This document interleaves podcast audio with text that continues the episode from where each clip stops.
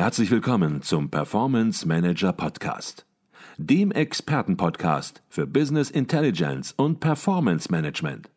Inspirationen, Know-how und Impulse für Controller und CFOs, die noch erfolgreicher sein wollen. Ihr heutiger Gastgeber Peter Blum.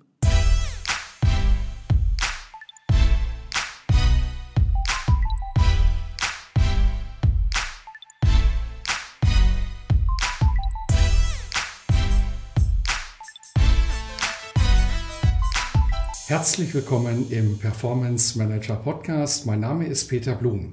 Ich bin in Schwerin auf der Nordosttagung des Internationalen Controllervereins und bei mir ist Professor Dr. Oliver Krönertz. Er ist Professor für Betriebswirtschaftslehre und IT-gestützte Unternehmensprozesse an der Hochschule für Technik, Wirtschaft und Kultur in Leipzig und mit ihm spreche ich heute über das Automatisierungspotenzial administrative Prozesse und insbesondere den Ansatz der Robotic Process Automation. Und wenn manche denken, Mensch, das hört sich kompliziert an, dann werden wir gleich sehen, wie man das Ganze auch fürs Controlling sehr pragmatisch und sehr praxisnah aufbereiten kann. Doch zunächst mal herzlich willkommen bei uns im Podcast, Professor Dr. Oliver Krönertz. Hallo, grüße. Herr Grönertz, herzlichen Dank. Sie haben gerade Ihren Vortrag hier auf dem Kongress gehalten und der hatte den Titel Wirtschaftlichkeitsanalyse automatisierter administrativer Prozesse. Und gleich am Anfang Ihres Vortrages haben Sie zwei Begriffe ins Spiel gebracht, nämlich einmal den Begriff der Smart Factory. Da werden einige noch was mit anfangen können und auf der anderen Seite den Begriff der Hidden Factory, wo viele sagen, Mensch, was ist denn das jetzt überhaupt und wo ist denn der Unterschied zwischen beiden Begriffen? Ja, ist richtig. Ähm, das ist so ein kleiner Controlling Insider, ja, damit wollte ich gleich mal die Fachkollegen ein bisschen abholen. Denn äh, der, für die Kenner ist es so, ja, der Begriff Hidden Factory, der kommt aus den 80er Jahren äh, und gilt so ein bisschen als die Geburtsstunde der Prozesskostenrechnung. Ja. Also die These ist die, wir haben in der Produktion natürlich die allseits bekannten Prozessroboter, ja, die großen Roboterarme von KUKA und Co. Das ist die Smart Factory. Aber auch die Kollegen im administrativen Bereich, die eben am Schreibtisch sitzen, die haben letztendlich ja große Datenstapel abzuarbeiten in Papier oder in Systemen. Und diese zweite Fabrik, ja, diese Hidden Factory, die gilt es quasi zu analysieren. Und da geht es eben um ganz tolle Controlling-Themen, Gemeinkosten, äh, Vollkosten und ähnliches. Okay, und die noch länger im Controlling-Geschäft sind, ich glaube, der Begriff der Hidden Factory hat sich auch über die Jahre gewandelt. Also es gab einen Aufsatz, das war so die 80er Jahre, ja. der hat das Feld dann aufgemacht mhm. in Richtung Administration. Vorher war es wirklich, glaube ich, auch sehr auf den Produktionsbereich und die Hintergründe im Produktionsbereich reduziert. Das heißt also, die Verwirrung wird noch kompletter, wenn man sozusagen ganz viel Erfahrung hat und nicht up-to-date ist. Jetzt ist es natürlich so, Prozessautomatisierung, da denken viele in Zeiten der Digitalisierung, künstlicher Intelligenz, Machine Learning und so weiter darüber nach und sagen, Mensch, wie gehe ich denn das ganze Thema überhaupt an? Ähm, und Sie sagen, Mensch, fangt bitte ganz klassisch an und ganz klassisch fangt bei eurem ERP-System an und haben dann entsprechend ja, eine Stufenhierarchie aufgebaut, die dann auch in der künstlichen Intelligenz enden kann. Aber damit fängt man möglicherweise nicht an. Vielleicht können Sie dazu etwas sagen. Ja, Sie haben schon sehr schön gesagt, das große Problem ist ja, wir können eben immer entweder evolutionär vorgehen oder revolutionär. Ja? Und bei dieser revolutionären Sache äh, führt das eben zu großen Ängsten. Ja? Einerseits, ich habe äh, hohe Investitionsbedarfe, denken wir an KMU, die können sich das schwer leisten. Auf der anderen Seite müssen ja auch die Mitarbeiter mitgenommen werden, die vielleicht jahrelang an tollen eigenen Excel-Lösungen, wie das eben im Controlling immer so ist, gearbeitet haben. Und denen würde man jetzt quasi so über den Mund fahren und sagen, alles, was du mal gemacht hast, ist hinfällig, jetzt kommt das große Supersystem. Und das ist schwierig im Change Management. Ja? Und ich finde, ähm, obwohl wir als Controller ja im Endeffekt die Daten auswerten, sind wir ja quasi Nutznießer einer guten Datenkultur. Ja? Und wenn wir also die Leute quasi vorher nicht mitnehmen, bekommen wir Probleme. Und da gibt es eben kleinere, pragmatischere Schritte. Und das ist eben dieses Thema, ähm, wir fangen bei dem ERP-System an und wir setzen quasi diese Software-Roboter ein, die letztendlich so eine Art äh, digitaler Bypass zwischen bestehenden Lösungen sind, sodass die Mitarbeiter nicht sofort zumindest auf ihr geliebtes Excel verzichten müssen, auf das Altsystem, was vielleicht in fünf Jahren geändert werden muss.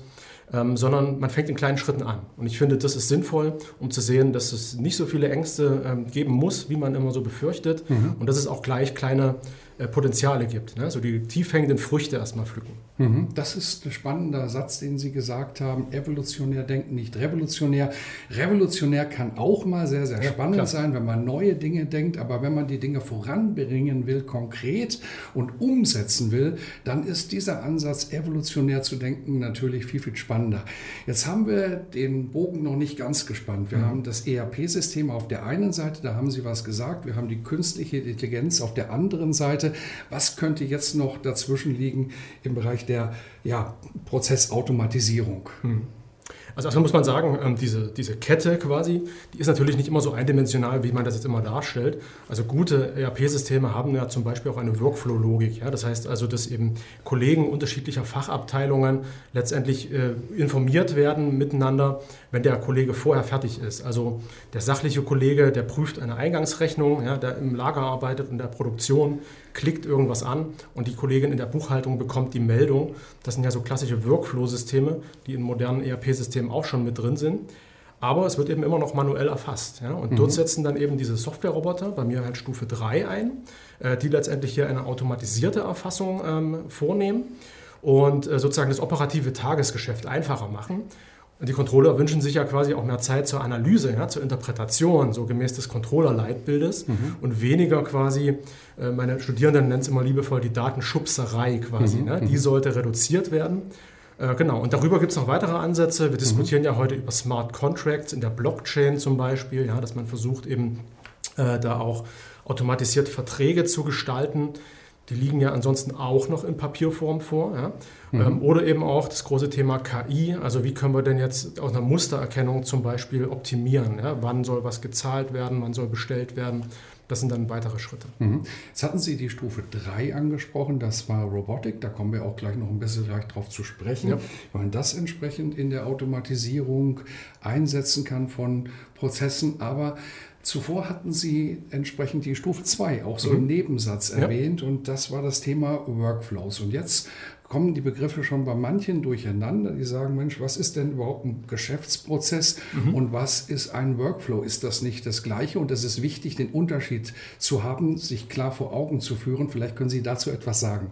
Ja klar, ne? also sehr gern.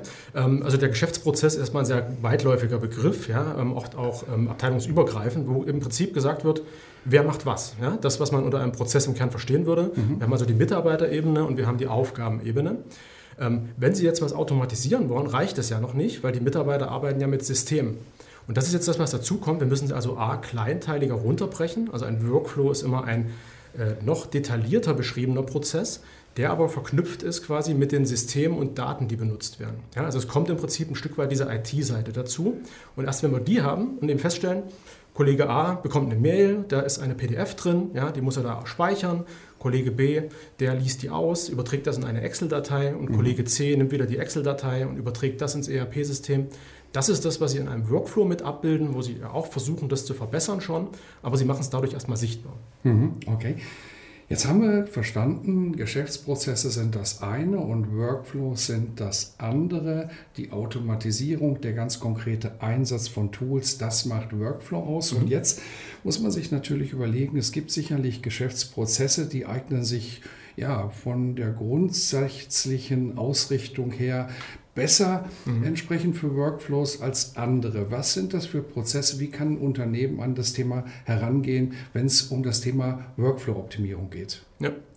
Also sehr spannend, ne? weil im Endeffekt gibt es ja hunderte, tausende von Prozessen im Unternehmen. Und äh, da ist ja wirklich die Frage, wo fange ich an?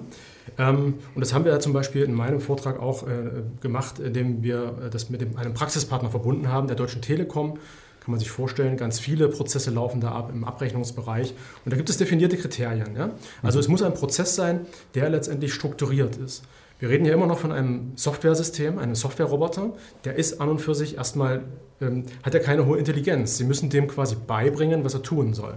Und das ist natürlich einfacher, wenn das eine Struktur hat, also der weiß, welche Inputdaten kommen, PDF, Excel, ähm, wenn die Fallzahlen auch hoch sind, Sie müssen ja einen Roboter erstmal einrichten, auch das kostet ja quasi ähm, Aufwand.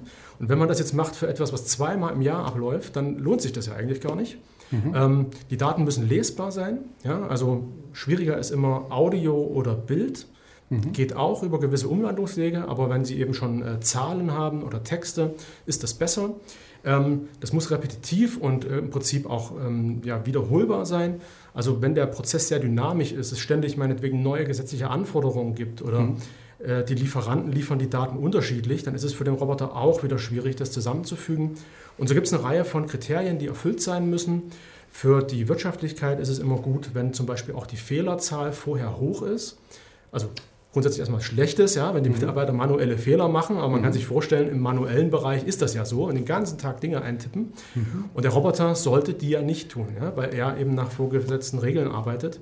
Ähm, das sind so einige Kriterien, die man relativ schön auch in einem Punktverfahren, ja, in so einer Checkliste quasi durchgehen kann. Mhm. Und dann hat man am Endeffekt ein Ranking von Prozessen, die sich besonders gut eignen. Mhm. Jetzt haben Sie gerade Checkliste genannt. Sie haben auch heute hier auf dem Kongress einen Vortragsfoliensatz. Mhm.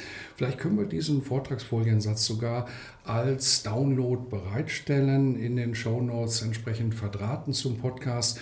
Und dann kann sich jeder diese Kriterien, die wir jetzt hier im ja. Gespräch gar nicht alle aufführen können und schon gar nicht vollständig, ähm, selbst anschauen. Und ich glaube, das war sehr präzise auch formuliert, wie ich es gesehen habe auf den Charts, sodass hier jeder direkt auch, denke ich mal, klarkommen sollte und den richtigen Impuls bekommt. Jetzt haben wir Begriffe ein bisschen versucht zu klären. Geschäftsprozess, Workflow ist nicht das gleiche. Und Process Mining ist auch so ein Begriff, der immer wieder in diesem Umfeld auftaucht, wenn es um Workflows geht. Wie setzt man Process Mining im Unternehmen ein und gibt es da ganz konkrete Tools, die ein Unternehmen einsetzen kann, pragmatisch, ohne in die Forschungsabteilung zu müssen? Ja, also generell muss man dazu sagen, ja, auch äh, egal ob RPA oder Process Mining, die Tools haben mittlerweile eine Reife erreicht aus meiner Sicht, ähm, die auch Low-Code, wie man heute so schön sagt, die Anwendung schön ermöglichen. Ja? Also das ist immer so, die Fachanwender haben immer große Sorge, ich muss äh, Code schreiben, ich muss irgendwie ein halber Informatiker sein, das ist nicht mehr so. Ähm, erstmal Mining, was ist das eigentlich? Ja, wir müssen, also wir können Daten analysieren, wir können versuchen, Muster zu erkennen. Ähm, zum Beispiel, wenn Sie jetzt einen Workflow haben, der schon automatisiert ist, dann haben Sie ja damit verbunden auch so Logfiles, also quasi mhm. äh, gewisse Dokumentationen, wie der Prozess abgelaufen mhm. ist. Wurde das Konto gezogen? Ja? Wann wurde die Rechnung rausgeschickt? Wurde der Fachkollege auch gefragt? Und dann äh, kann man über das Mining quasi verschiedene Pfade analysieren und sieht, wo sind denn Schwerpunkte oder wo ist zum Beispiel auch mal ein Prozess abgebrochen. Und ähm, das kann man dann wieder nutzen, um letztendlich daraus Verbesserungen durchzuführen. Äh, zum Beispiel, weil eine Rechnung intensiv geprüft werden musste, bricht der Prozess ab und der Kollege setzt ein paar Tage später wieder von vorn an. Wie kann man denn jetzt helfen im System? Ja, könnte mhm. man da auch noch was äh, bauen? Ähm, oder warum hat denn ein Prozess mal so lange gedauert? Ja, waren die Wartezeiten auf irgendwelche Datensätze zu hoch? Mhm. Also Mining ist im Prinzip aus dem aus Urdaten versuchen, so den Goldschatz herauszuziehen, das mhm. Äh, Erkenntnispotenzial und damit den Prozess wieder zu verbessern. Mhm. Und natürlich auch sicherlich herauszufinden, wo laufen Prozesse nicht so ab, wie sie ablaufen sollen. Ja. Es gibt sicherlich, wenn man ins Process Mining geht, dann natürlich äh, die Situation, dass ganz viele Prozesse genauso ablaufen nach einem Muster, aber man wird auch erkennen, wo es da diese Abweichungen gibt und dann muss man wahrscheinlich sich genau angucken, warum gibt es diese Abweichungen, sie einfach sozusagen sagen, ja, sich nicht anzusehen, zu vergessen, kann nicht die Lösung sein, weil wahrscheinlich hier der Faktor Mensch eine Rolle ja. spielt und es einen guten Grund gibt, warum es Workflow gibt, die eben nicht so ablaufen, wie man sich das so denkt, richtig? Definitiv. Ne? Es wäre fatal, wenn man jetzt äh, sagt, das IT-System drückt eine Schablone durch, die gar nicht zur Organisation passt. Mhm. Und im Endeffekt ähm, hat man ja durch diese Automatisierung der Workflows auch erstmal mehr Transparenz. Ne? Und ja. das zeigt eben auch organisatorische Schwächen vielleicht. Ja? Mhm. Oder gut, gute Gründe, ja? wo vielleicht der, der ITler, der Kollege gar nicht so tief in der Fachabteilung drin ist und einfach diesen einen wichtigen Loop, ja? Mhm. der vielleicht wirklich mal pragmatisch aus einem Anruf beim Kunden nochmal besteht der für Kundenbindung sorgt. Ne? Man sagt, mhm. ich will den auch mal am Telefon haben, weil dann kennt er meinen Namen und dann bestellt wieder bei uns. Mhm. Dann wirkt, wirkt das ja auf einen Kollegen, der jetzt nur auf effiziente Prozesse aussieht, erstmal ein bisschen befremdlich, mhm. aber es lässt sich erklären und dann ist es vielleicht auch wichtig. Ne? Ich glaube, das ist ganz wichtig, dass Sie das nochmal herausstellen, weil neben der ganzen Automatisierung spielt der Faktor Mensch natürlich eine wichtige Rolle und den nicht entsprechend ausreichend zu beachten, ist sicherlich auch ein möglicher Fehler bei der ganzen Prozessautomatisierung, den man begehen kann, weil es dann eben Dinge gibt, wie zum Beispiel Kundenbindung mhm. und ein Gespräch, was eben dann zu einem Auftrag und zu einem dauerhaften Kundenbeziehung führt, eben so auch gar nicht IT-mäßig möglicherweise abgebildet dargestellt werden kann. Kommen wir zur dritten Stufe mhm. der Automatisierung. Da haben Sie gerade immer schon die Abkürzung genannt, RPA. Das werden wir natürlich auch machen. Gemeint ist Robotic Process Automation. Das kann man kaum immer aussprechen. Was ist die Grundidee hinter RPA? Ja, also der bessere gängige Begriff sind vielleicht Software-Roboter. Also wir müssen ja. uns vorstellen, es gibt ja die physischen Roboter, logischerweise, und es gibt dann eben äh, Software-Systeme. Ja, ein Software-Roboter ist im Prinzip ein Programm, was Sie auf einen Rechner aufspielen. Ähm, ich vergleiche das immer ganz gerne mit einem Excel-Makro. Ja, also im Endeffekt, jeder, der schon mal ein Excel-Makro entwickelt hat, der weiß, Sie können auf eine Code-Ebene gehen, in VBA etwas schreiben oder eben über gewisse Buttons, äh, Funktionen, die Sie dann durchklicken, quasi aufzeichnen. Und das macht ein äh, Software-Roboter auch im Bereich RPA. Mhm. Nur mit dem großen Vorteil, der ist nicht in der Excel-Welt gefangen, sondern der kann auch zwischen den Systemen arbeiten. Und das ist eigentlich ein super Vorteil, weil das ist ein Programm, das läuft quasi auf dem Rechner mit. Und der kann sozusagen Dolmetscher spielen zwischen PDF, Excel, dem ERP-System und so weiter. Und ja, primäre Aufgabe ist im Endeffekt so eine Art äh, Bypass herzustellen, also mhm. Daten von A nach B zu transportieren, äh, Dinge zu prüfen und was immer ganz spannend daran ist, der macht das quasi auf der Oberflächenebene. Das heißt, Sie können den beobachten. Ja, wenn mhm. Sie vom Rechner sitzen und Sie haben das eingerichtet, dann sehen Sie quasi von Geisterhand, wie da letztendlich etwas ausgefüllt wird, was so meine subjektive Meinung auch nochmal für ein bisschen mehr Vertrauen sorgt. Weil ansonsten mhm. haben Sie immer nur diese Blackbox auf der Code-Ebene, die keiner sieht. Und das sorgt eben auch dafür, dass man dem nicht so richtig vertraut. Mhm, okay. Wenn man das im Unternehmen nun verstanden hat, was RPA ist und das auf Führungsebene diskutiert oder möglicherweise auch eine Controllerin und Controller das dem Finanzchef, dem CFO vorschlägt, dann wird natürlich die allererste Frage sein, ich sage es mal ganz pragmatisch, was bringt uns das oder ein bisschen konkreter, welche Mehrwerte verspricht RPA? Da haben Sie auch einiges herausgearbeitet. Vielleicht können Sie das auch noch mal so ein bisschen auf den Punkt bringen, Herr Dr. Könitz. Ja. Die sind sehr vielfältig. Ja? Also der erste äh, Gedanke, der einem immer in den Kopf kommt, ist natürlich, es geht schneller. Ja? Mhm. Äh, man muss dazu sagen, die Studienlandschaft ist ja relativ heterogen. Es gibt also viele Studien, die sind eher Erwartungsstudien. Also sprich, es werden Unternehmen gefragt, wie groß seht ihr das Potenzial? Ähm, das ist aber etwas, was man ex post, also im Nachhinein auch mal nochmal äh, gegenrechnen sollte. Ähm, in diesen Erwartungsstudien ist oft die Rede, der Roboter ist um den Faktor äh, 10 schneller, so mal im Schnitt. Mhm. Und das ist ja ein Riesenpotenzial, wenn man sich das mal vorstellt. Ähm, gilt natürlich nur für manche Prozesse. Man kann sich auch vorstellen, der Roboter sollte weniger Fehler machen, also Dinge, die ein Mitarbeiter vielleicht nochmal nacharbeiten muss, weil ein Datensatz falsch ist, die könnte der Roboter reduzieren. Die Roboter sind nicht gewerkschaftlich organisiert. Ja? Der kann also quasi 24-7 laufen. Äh, unser Praxisfall äh, 22-6, also 22 Stunden am Tag, äh, sechs Tage die Woche, so ist es bei der Deutschen Telekom. Und ähm, ja, am Ende des Tages hält er sich auch an die Regeln. Kennt man aus dem eigenen Leben, ja, wenn es im Projekt mal schnell gehen muss, dann wird eben auch mal abseits des äh, Rahmenvertrages etwas beschafft und dann äh, vergisst man einen Rabatt zum Beispiel zu nutzen. Mhm. wenn Sie dem Roboter das beibringen, ja, dann hat er eben alle diese Dinge auch berücksichtigt und ist quasi regelkonform. Ja? Also auch diese Compliance-Themen und so weiter, die werden entsprechend besser berücksichtigt. Mhm. Ich glaube, die Mehrwerte, die werden dann auch in dem Foliensatz, den wir bereitstellen, die werden dort auch nochmal sehr, sehr klar. Und wenn manchen das jetzt immer noch nicht reicht und sagt, ja, kann man mal ein Beispiel hören, dann haben sie das am Beispiel der Rechnungserstellung nochmal klar gemacht. Wie sieht RPA am Beispiel der Rechnungserstellung aus oder wie kann es aussehen? Ja, genau, das ist das Beispiel. Ähm, ja, man muss sich vorstellen, die Rechnung ist ja etwas, was zwar in der äh, Finanzbereich, im Accounting-Bereich erstellt wird, aber das ist ja im Prinzip nur der letzte Schritt einer langen Kette. Also wir haben ja davor zum Beispiel das Thema Leistungskatalog, was ja üblicherweise von den Fachkollegen kommt.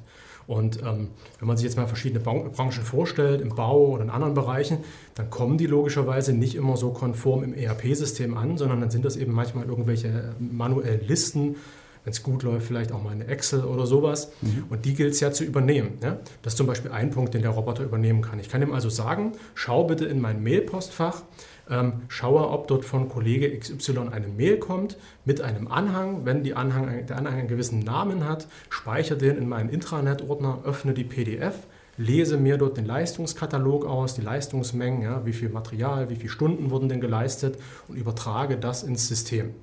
Ähm, das wäre jetzt ein Punkt. Der zweite mhm. wäre dann der Vertrag. Ja? Vielleicht gibt es wieder Rahmenverträge mit dem Kunden, die irgendwo abgelegt sind. Auch da muss man schauen, bekommt er Rabatte. Ja? Und jeder, der im Rechnungswesen arbeitet, der kennt das. Man ist immer so zwischen den Welten und muss sich diese Dinge zusammenfügen, manuell, immer mit einem hohen Konzentrationsgrad. Und ähm, Das ist schwierig ja, und ähm, immer da akkurat zu sein und da hilft eben dieser Roboter.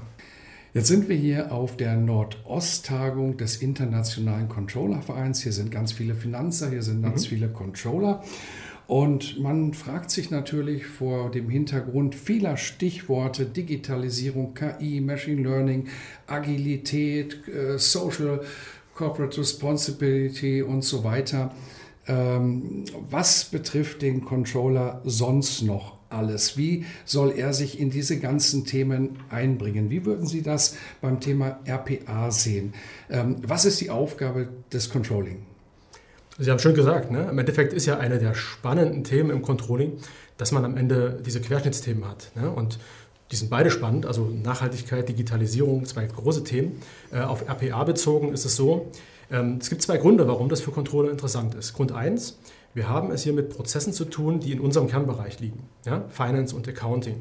Das heißt also, wir schauen nicht nur von außen drauf, ob das wirtschaftlicher ist, was in der Produktion gemacht wird, sondern wir schauen drauf, was in unserem eigenen Aufgabenbereich besser laufen kann. Mhm. Und ja, schauen wir ins ICV-Controller-Leitbild, da steht eben drin, ja, der Controller ist ein Stück weit der interne Unternehmensberater, der natürlich für die berühmte Rationalitätssicherung der Führung sorgen soll, also berät im Prinzip, ne, Daten interpretiert. Mhm. Und wir stellen ja im Alltag fest, da ist oftmals nicht die Zeit, weil genau diese äh, Aufgaben vorher die großen Zeitfresser sind. Ich muss für Datenqualität sorgen, ich muss die Leute zur rechten äh, Zeit die Fristen äh, einhalten lassen und so weiter. Und das zu reduzieren, das ist die eine spannende Sache. Schon deswegen sollte ein Controller sich damit beschäftigen.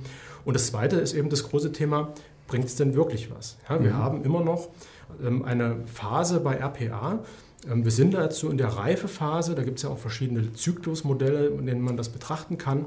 Aber die meisten Studien sind, wie gesagt, immer noch diese Erwartungsstudien. Und da jetzt einfach drauf zu schauen, was ist mit Folgekosten? Ja? Braucht der Roboter einen eigenen äh, Login für das System? Wie viel Zeit muss ich in der Wartung äh, investieren? Wie oft muss ich den anpassen? Ist das, äh, fließt das in die Rechnung ein? Ja? Kann ich den Mitarbeiter, der Gehaltsempfänger ist, ähm, anderweitig gut einsetzen. Ja, will der das auch? Mhm. Also das sind Themen, die man auch methodisch betrachten muss.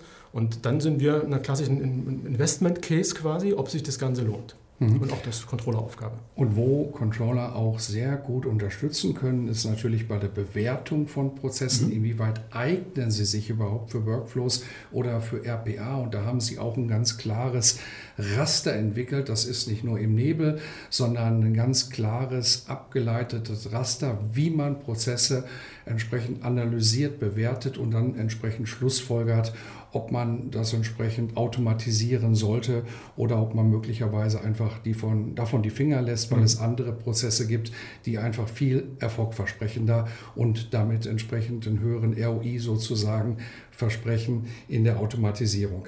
Letzte Frage, wie ist der Umsetzungsstand von RPA wie in Deutschland? Wie sehen Sie das bei großen Konzernen und mittelständischen Häusern insbesondere? Ja, spannende Frage. Also im Endeffekt, die Systeme sind aus meiner Sicht so weit, dass sie breiter eingesetzt werden können, als sie das im Moment tun, getan, äh, getan wird. Und ähm, letztlich ist es so, äh, wir haben ja jetzt den Praxispartner, die Deutsche Telekom, großes Unternehmen, wir haben große Fallzahlen, mhm. man kann sich vorstellen, wie viele Rechnungen da geschrieben werden. Ähm, dort wird das Ganze schon in der Breite eingesetzt.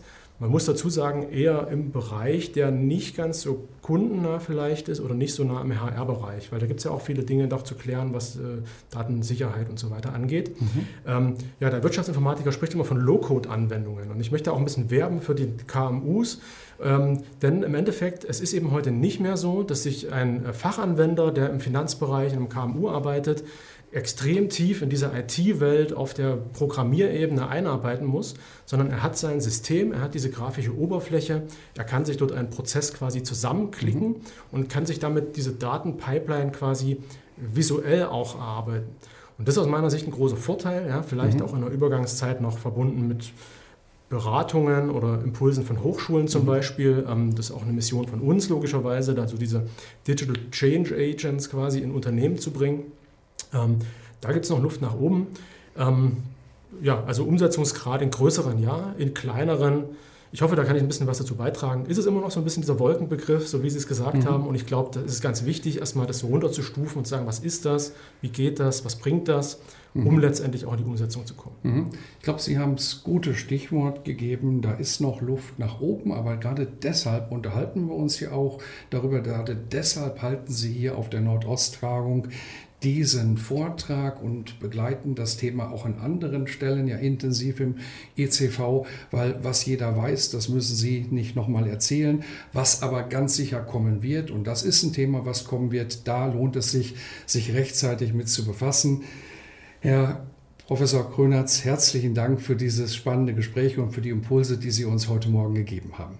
Sehr gern. Dankeschön. Herzlichen Dank.